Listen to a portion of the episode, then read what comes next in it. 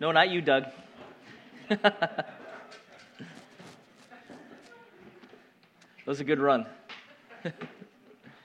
My name is Jeremy Callie. I'm one of the elders here, and uh, excited to be with you here this morning as we continue our series in Matthew. We are walking through the book of Matthew, and if uh, our past series and uh, walks through books of the Bible give any indication, we should be here for uh, a couple years, maybe. we will see you in 2021, 22. Now, we are uh, we're uh, excited to walk through this book. Uh, what an incredible gospel. Um, so, if you open your Bibles to Matthew chapter 4, that is where we are. And uh, we're going to get started. We'll jump right in. Matthew chapter 4, verses 1 through 11.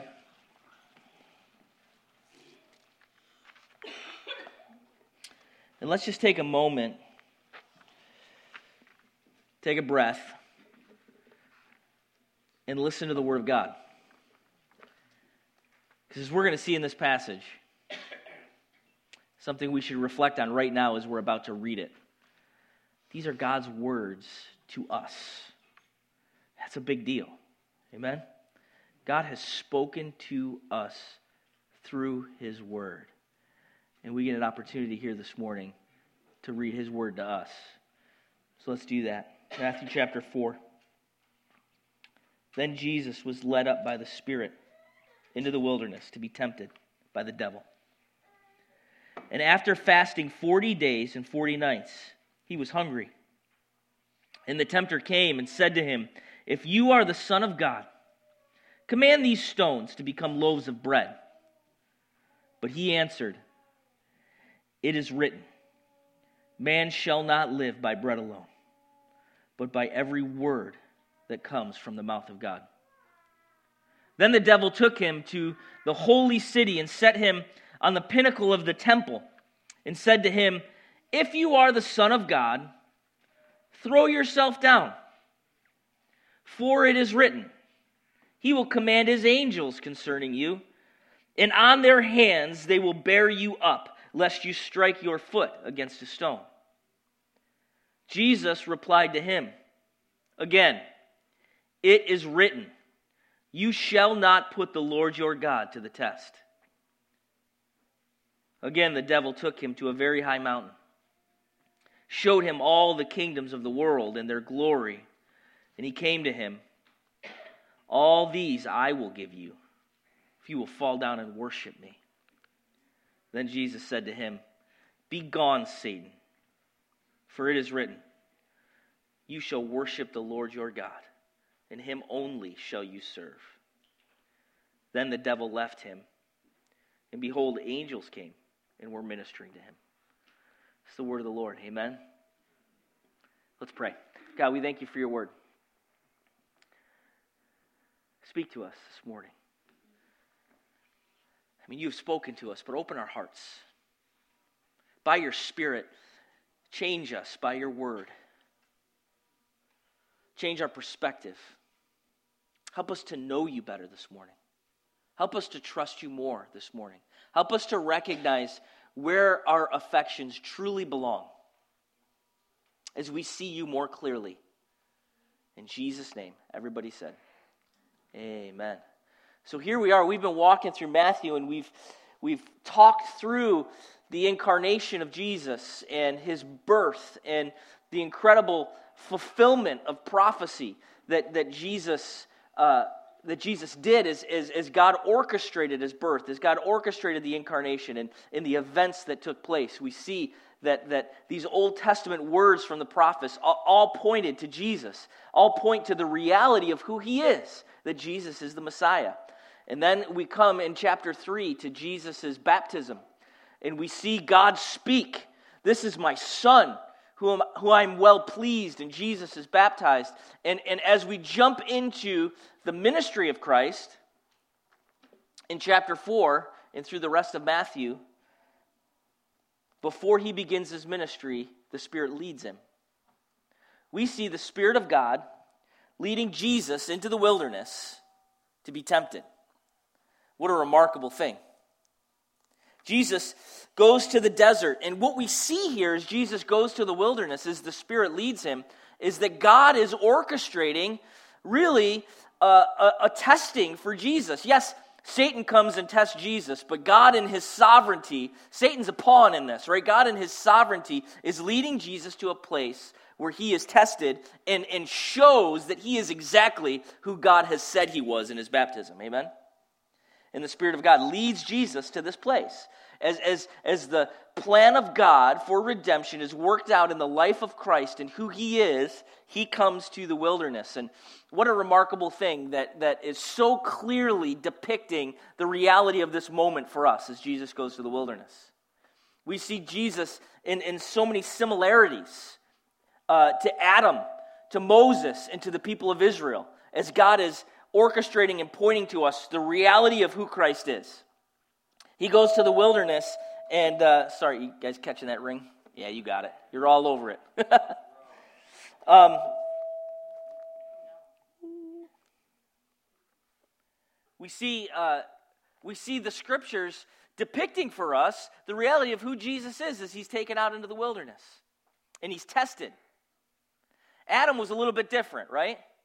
Adam was tested and tempted by the devil in a very similar way with very similar language as, as, as Satan is the serpent in the garden. If you go back to Genesis chapter 3 and you see Satan as the serpent in the garden using similar language or, or implications, is it true that God say, or, or did God really say? But Adam really is, is in Eden. Like, he's got it good right? Adam's got all the food he could ever want. He is in paradise. He's in the Garden of Eden when he's tempted and he fails. And we see the scriptures declaring to us that Jesus is the second Adam, the last Adam, the better Adam. Where Adam failed and plunged humanity into sin, we see Jesus does not. Amen? It's good news. Jesus comes to the wilderness. And it says in chapter 4 in the beginning, uh, when Jesus was led up by the Spirit into the wilderness, he's tempted by the devil. And after fasting 40 days and 40 nights, he was hungry. How many of you guys can relate to that? 40 days and 40 nights. He was hungry. Man, that's a test. He, uh,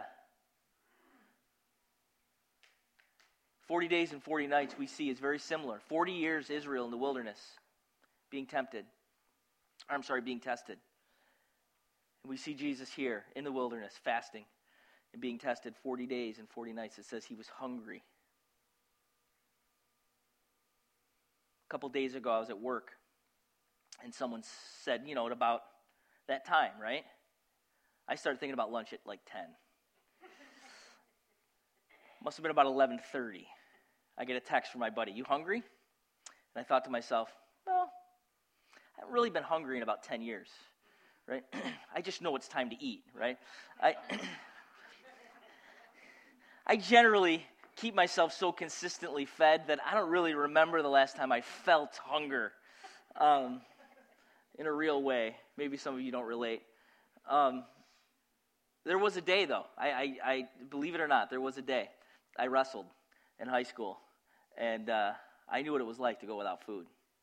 Man, I was cutting weight cutting weight hard, uh, doing it the wrong way, too, which inevitably ended my wrestling career a little bit early. But I, uh, I was pursuing a goal, and, and I had to make weight. I was making, probably my junior year, I was making 105 pounds. I look like the guy that ate the wrestler that was 105 pounds right now. But back in the day, back in the day, I was cutting weight and I was getting down, and it hurt, man. I remember just just going without food. Just uh, uh, and it was all wrestling season, of course, is around Thanksgiving time, you know. So so everybody's housing food. You're coming into the holidays, and it was just miserable. I would get on a rubber suit. I would run to school. I'd get to school, get in the locker room, get changed. Lunchtime, I'd go sleep in the coach's office uh, you know, get to wrestling practice. We'd crank the heat up in the wrestling room and sweat, sweat, sweat, sweat. And then I'd get, you know, get to the get to the scale after practice and just pray that I was close to on weight so that maybe I could have something to drink. And uh, it was brutal. It was brutal. I was secretly doing stupid stuff too. You know, taking you know women's water pills and just doing dumb things to try to dehydrate myself and get down. And inevitably, it was really, really unhealthy. My parents are learning this from the first time. Uh,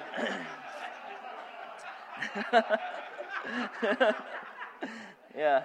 Sorry, Ma. You were looking for those. Uh, but yeah, it was brutal. Absolutely brutal. What, what an awful thing to go without food. And we see, we see Jesus physically going through incredible testing.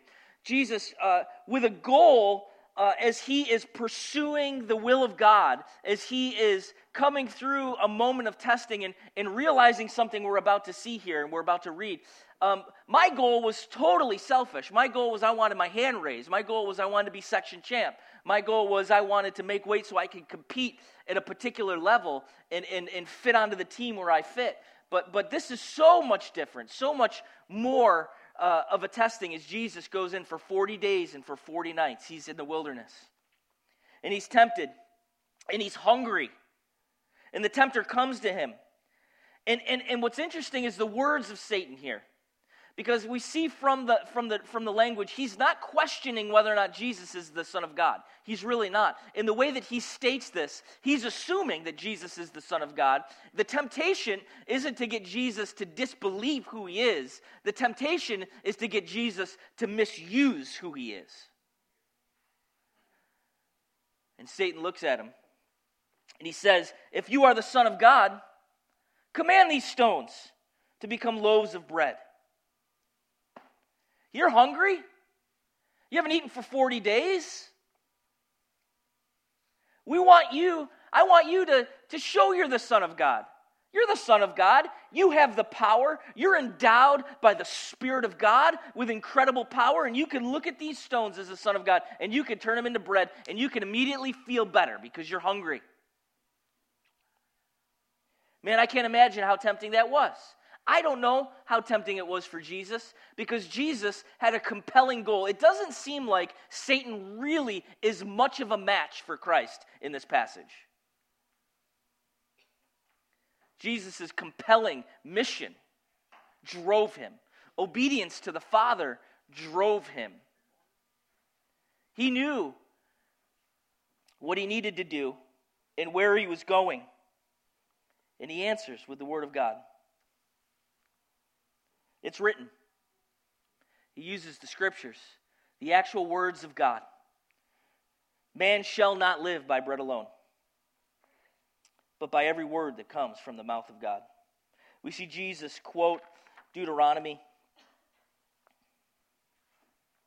8 3, where we find Israel was being tested in the wilderness.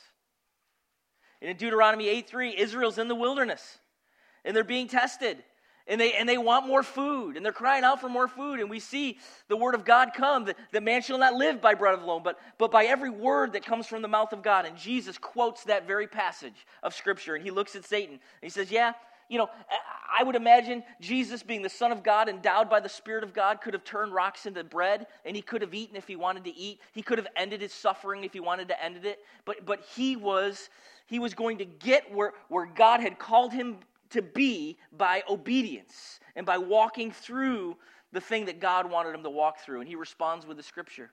And he says, Yeah, it's also written that man shall not live by bread alone, but by every word that comes from the mouth of God. We see Israel 40 years in the wilderness as a disobedient son. But in this moment, Jesus did what Israel couldn't do as a nation and what Adam didn't do in the wilderness. Jesus is obedient. Amen? For us, he is obedient. Spirit leads him into the desert, leads him for the purpose of testing. And Jesus proving what God the Father attested to in his baptism. Calvin said the Father's aim is to accredit Jesus, the devil's is to discredit in this passage. And we see the accreditation of the Father in this moment.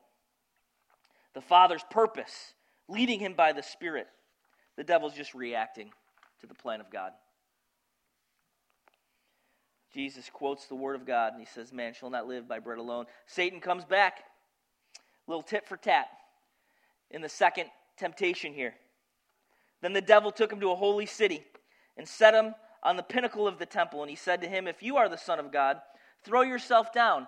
And look at this Satan throws out a little scripture himself. Oh, you're going to quote verses, Jesus? Let me quote Psalms. He'll command his angels concerning you, and on their hands they'll bear you up, lest you strike your foot against the stone. Jesus responds, I can do this all day, right? You want to misuse Scripture, Satan? Let me tell you what the Bible says. Again, it's written You shall not put the Lord your God to the test. What an amazing moment in the life of Christ here. Jesus' response in the second test. Here we see Satan take him to the political and religious center, the holy city, brings him to the highest point and Satan looking at him, assuming, yes, you are the Son of God. And here's what Psalm uh, 91 says about the Son of God in verses 11 and 12. You, you, could, you could cast yourself off, and you're, the angels will hold you up, and you're not going to strike your foot against a stone. That's what the Bible says about you, Son of God. Why don't you throw yourself down and prove it? Throw yourself down and prove you're the Son of God.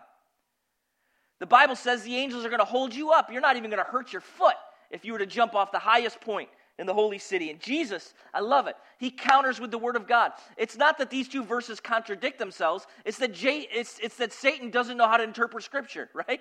He's got bad hermeneutics. And Jesus looks at him and he says, That's not what that passage means. That's not what it's talking about. The word of God you says you shall not put the Lord your God to the test. I'm not going to be a magician for you just because I'm the Son of God. I don't need to prove myself to you. I don't need to prove to you who I am. I know who I am, and I'm obeying the Father. And I'm not going to jump off and do some magic trick for you because the Word of God says, shall not put the Lord your God to the test. Jesus counters with Scripture.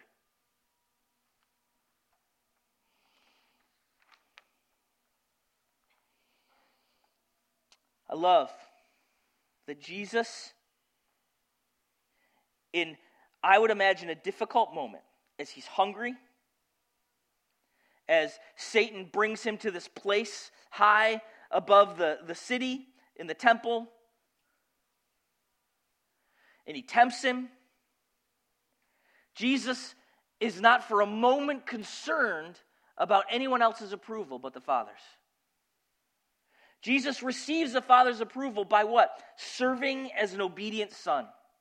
And, and we can't miss this in Scripture because Jesus is doing something that we see Adam didn't do and the people of Israel couldn't do in the wilderness when they were tested. The law was clear. Living according to, to the way that God called us to live was clear, but Adam failed in the garden, and the people of Israel failed in the wilderness. And Jesus, now, the last Adam, Jesus, now, the obedient son, unlike the nation of Israel, he comes and he receives acceptance from the Father in his obedience, and he does not fail. Amen? He doesn't fail. Folks, this is huge because there's something in the gospel that, that we need to realize, and that's this as Jesus becomes the propitiation for us, as Jesus becomes the wrath absorbing substitute for us, he doesn't just die for our sins and receive the wrath of God for all of man's sin, which he does. He does something else, and this is huge for us, and we can't miss it. He gives us his righteousness. None of us could do this, folks. We couldn't live up to the law. Adam failed, the people of Israel failed, and we have failed. We are bound in our sin. And as Luther exclaimed that he was completely burdened by the reality of his own sin, and then when he read Romans, he realized there was this great exchange, an alien righteousness, not of his own, that Jesus and his righteousness exchanges our unrighteousness for his righteousness, so that now when God looks upon us, he doesn't see all of our screw ups if we're in Christ. He sees Jesus. Amen? Jesus didn't fail. He, he, he walked through this test with flying colors. He fulfilled the law and lived a righteous life that none of us could live. And he proves it right here in the beginning of his ministry through the testing of Satan. We read the verse today. He's been tested in every way, just like us. He just passed. Amen? And guess what? We get his grade. That's good news. That's good news. Jesus receives the Father's approval by serving as an obedient son. The leap from the temple would not serve as, as trusting the Father, it would be testing the Father. And he wasn't going to do that. Jesus did better. Amen? Then we jump to the third test. Jesus said to him, again it's written, shall not put the Lord your God to the test. And again, the devil took him to a very high mountain, showed him all the kingdoms of the world and their glory. And he said to him, All of these I'll give you if you fall down and worship me. What an incredible statement here. This one's a little different than the first two. He's not talking about the fact that Jesus is the Son of God anymore. He's not trying to get him to misuse his status as Son of God, not trying to get him to shortcut uh, his status as Son of God. Here he's saying, he's saying, I'm going to give you all the, all the kingdoms of the world up on this highest mountain. I'm going to give you everything that you see. All you have to do is, is break the first commandment and worship me instead of God the Father. And Jesus remarkably retorts with the word of God again. Here we see Satan is, is addressing Jesus. Uh, what, what he's trying to do is he's trying to tempt Jesus to misuse his messianic prerogatives. He's, he's trying to get Jesus as the Son of God to shortcut where God. Here's the reality of this He's going to rule and reign, is he not? He is going to rule and reign all of the earth. God, God has seated him on his on a throne, and the nations are his footstool. Jesus will rule, but Jesus is walking through his ministry and the cross and Calvary and death and taking upon himself the wrath of God for sin. And Satan says, Oh, I'll shortcut all that, I'll give it to you now.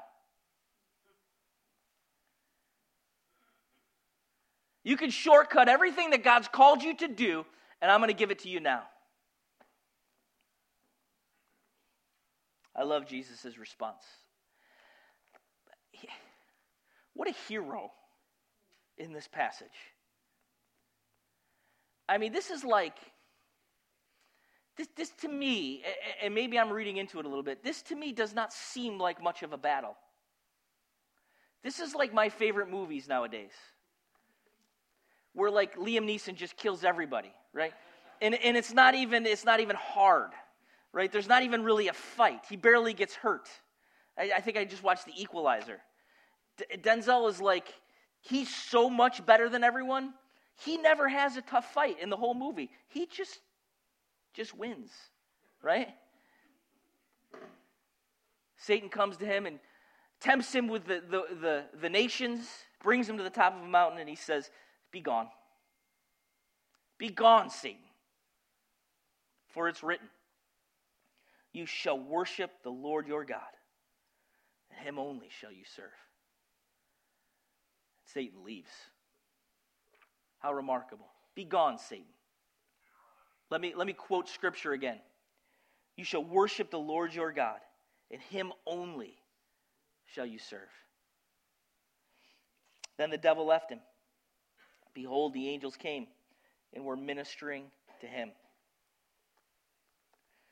Satan blatantly asked Jesus to break the first commandment worship me.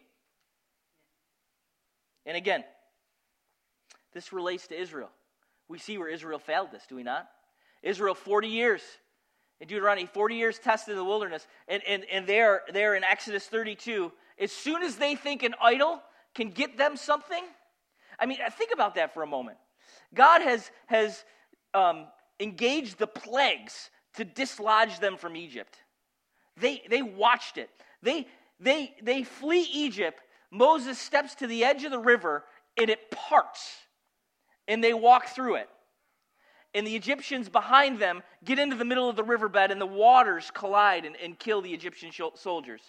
They follow in the wilderness a, a pillar of fire and a pillar of smoke so they can get to where they're supposed to go. I mean, God is moving miraculously And Moses goes to the top of the mountain, and as soon as they get a chance to figure out how to get some more food, how to get out of the wilderness, how to get to the promised land, they disregard everything the true God had done for them, and they're melting down gold and worshiping calves. As soon as it seems as though they may be able to get something from somewhere else, they're worshiping idols. And here, Jesus, hungry, tested in the wilderness, Satan brings him up and says, Man, you can miss the cross. You can miss the whole deal. I'm going to give you rule over all these nations right now. Jesus, for a moment, for a moment, doesn't even flinch. Be gone, Satan. You shall worship the Lord your God and worship him alone. Jesus succeeds. Jesus is the final Adam. Jesus is the obedient Son. Jesus is the righteous one. Jesus has fulfilled the law. Jesus has paid the price for our sin and exchanged our unrighteousness for his righteousness. For those of you who are in Christ today, Jesus did it. He's won. Amen? The Messiah has accomplished what he was sent here to do. And he proves it right here in this testing.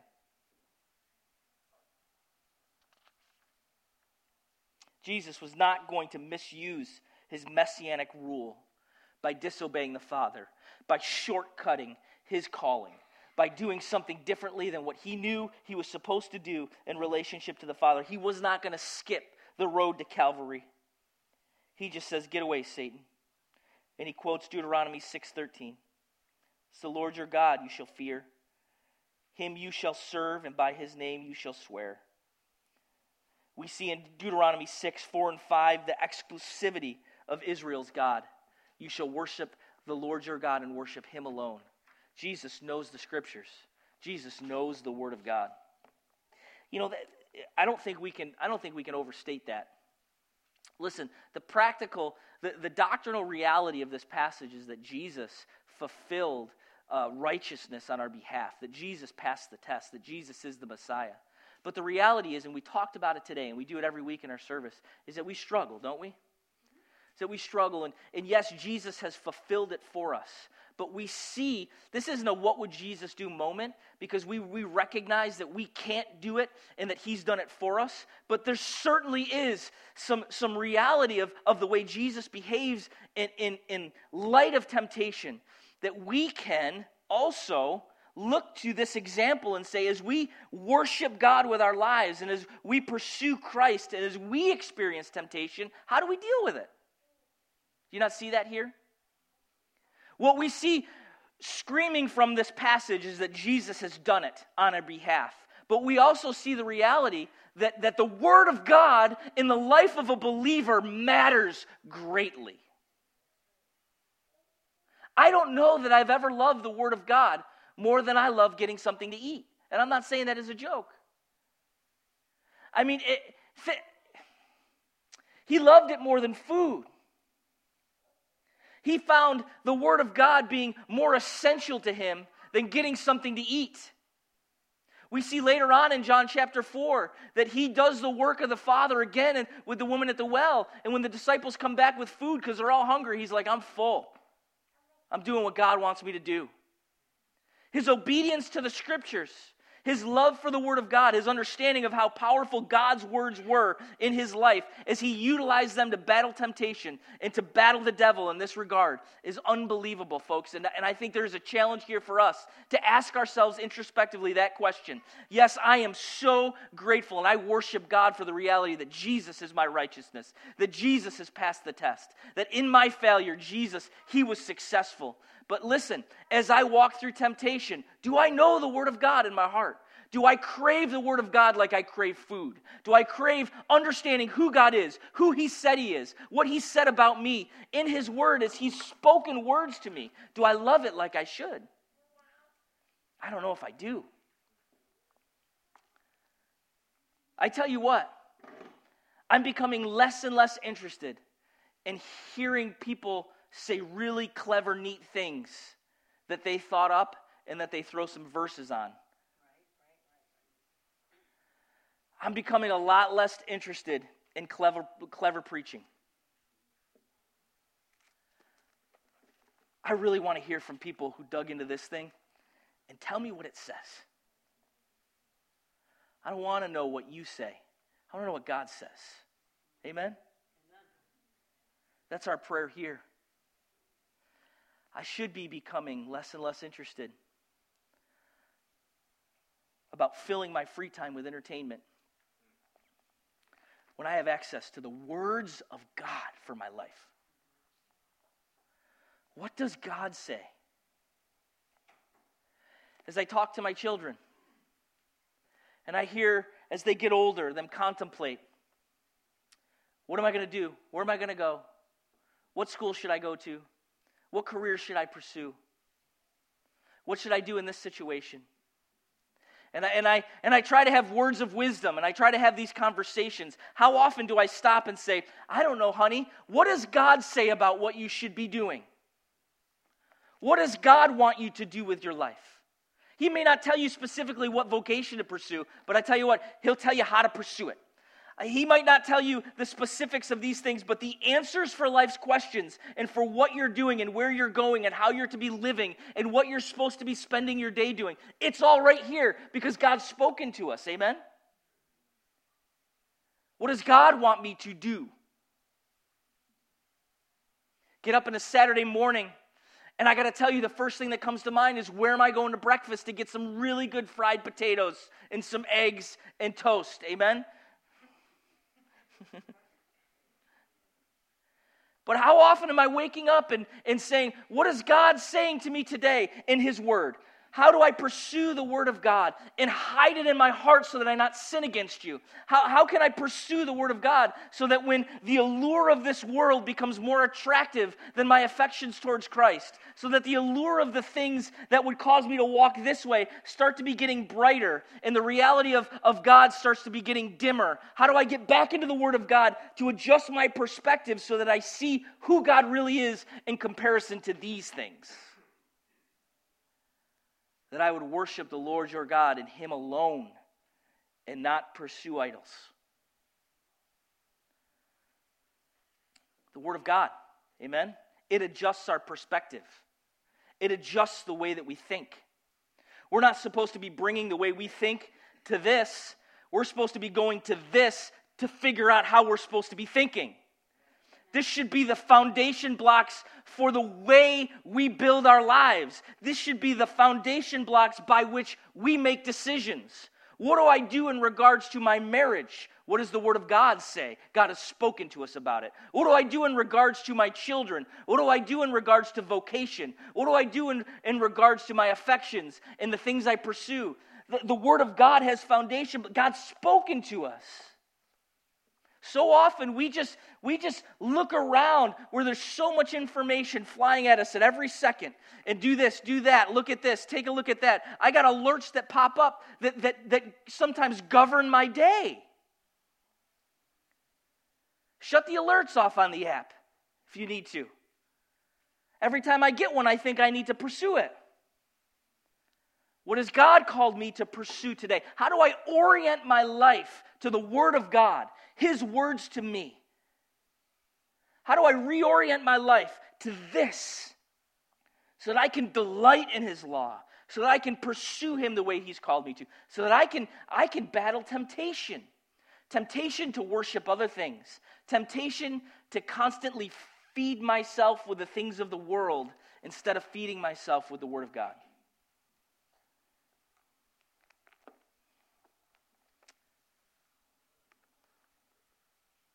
What do we see from this passage? Jesus is the Messiah. Jesus is exactly who God said he was in that baptism. And he goes into the wilderness and he proves it. And he continues to walk through his ministry in that regard. And he defeats Satan in the greatest way. We see in, the, in Luke's passage that we don't see in Matthew's passage that, that Satan left it just says he left in Matthew's passage. What we see in Luke's passage in this narrative is that Satan left for a time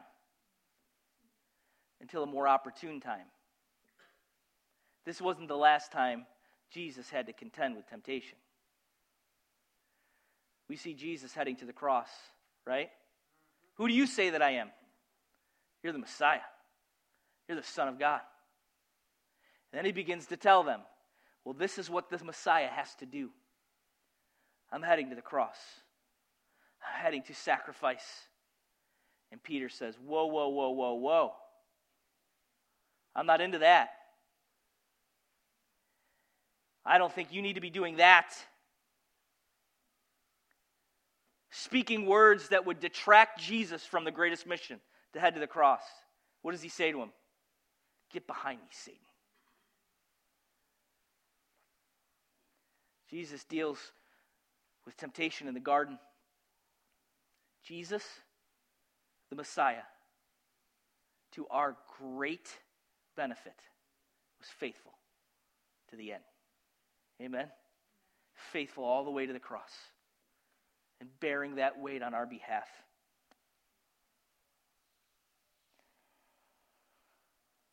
We see the Word of God in the Scriptures as God speaking to us, and it brings us life. We need to pursue it. And we see that Christ fulfilled the law and righteousness on our behalf. We worship a great God, do we not? We worship a God who's accomplished it for us. And we worship a God who's spoken to us in His Word. It's becoming increasingly remarkable to me how much Jesus relied, utilized, quoted, and spoke the Scriptures. As we read through Matthew, we're going to see that. My challenge to you today and to all of us is that we would know God's words to us. Amen? That we would pursue it, that we would go after it like we do a great meal. That we would desire it like we do the greatest restaurant, the greatest meal, because it is. It's so much better. You know, Satan quotes Psalms and says how the angels are going to take care of Jesus. And Jesus dispels his misuse of the scriptures with scripture. And then, ironically, we see at the end of this passage what happens as soon as Satan leaves. The angels come and they minister to Jesus. In his defeat of Satan, his defeat of temptation, the angels were there all the time. The angels were there even though he may not have seen them. And when Satan leaves, they show up and they minister to him. I can only think in my mindset that that was one heck of a breakfast, right? I mean, how do you break a fast? it's probably an incredible breakfast Jesus had with the angels there in the wilderness. Let's pray.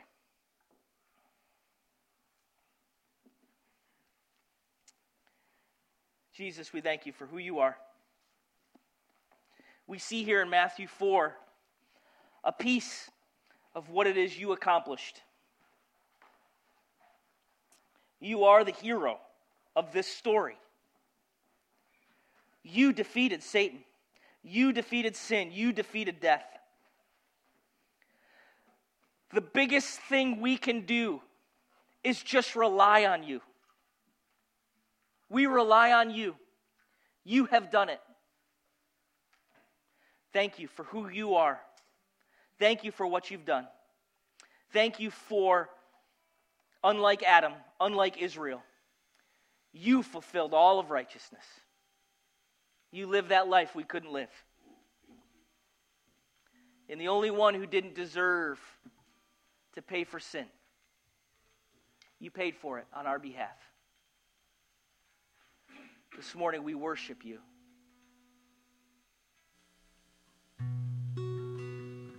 As you hung on the cross, I would imagine all of heaven looked in on the most pivotal moment in the history of the world. And you were tempted again as they jeered at you and yelled at you. You're the Son of God, just like Satan said. You're the Son of God.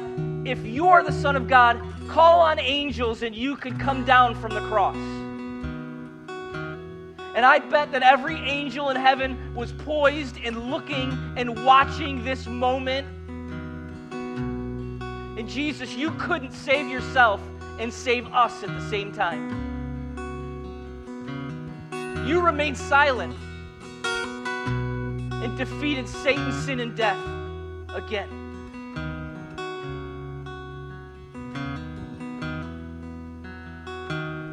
You didn't need to prove that way who you were.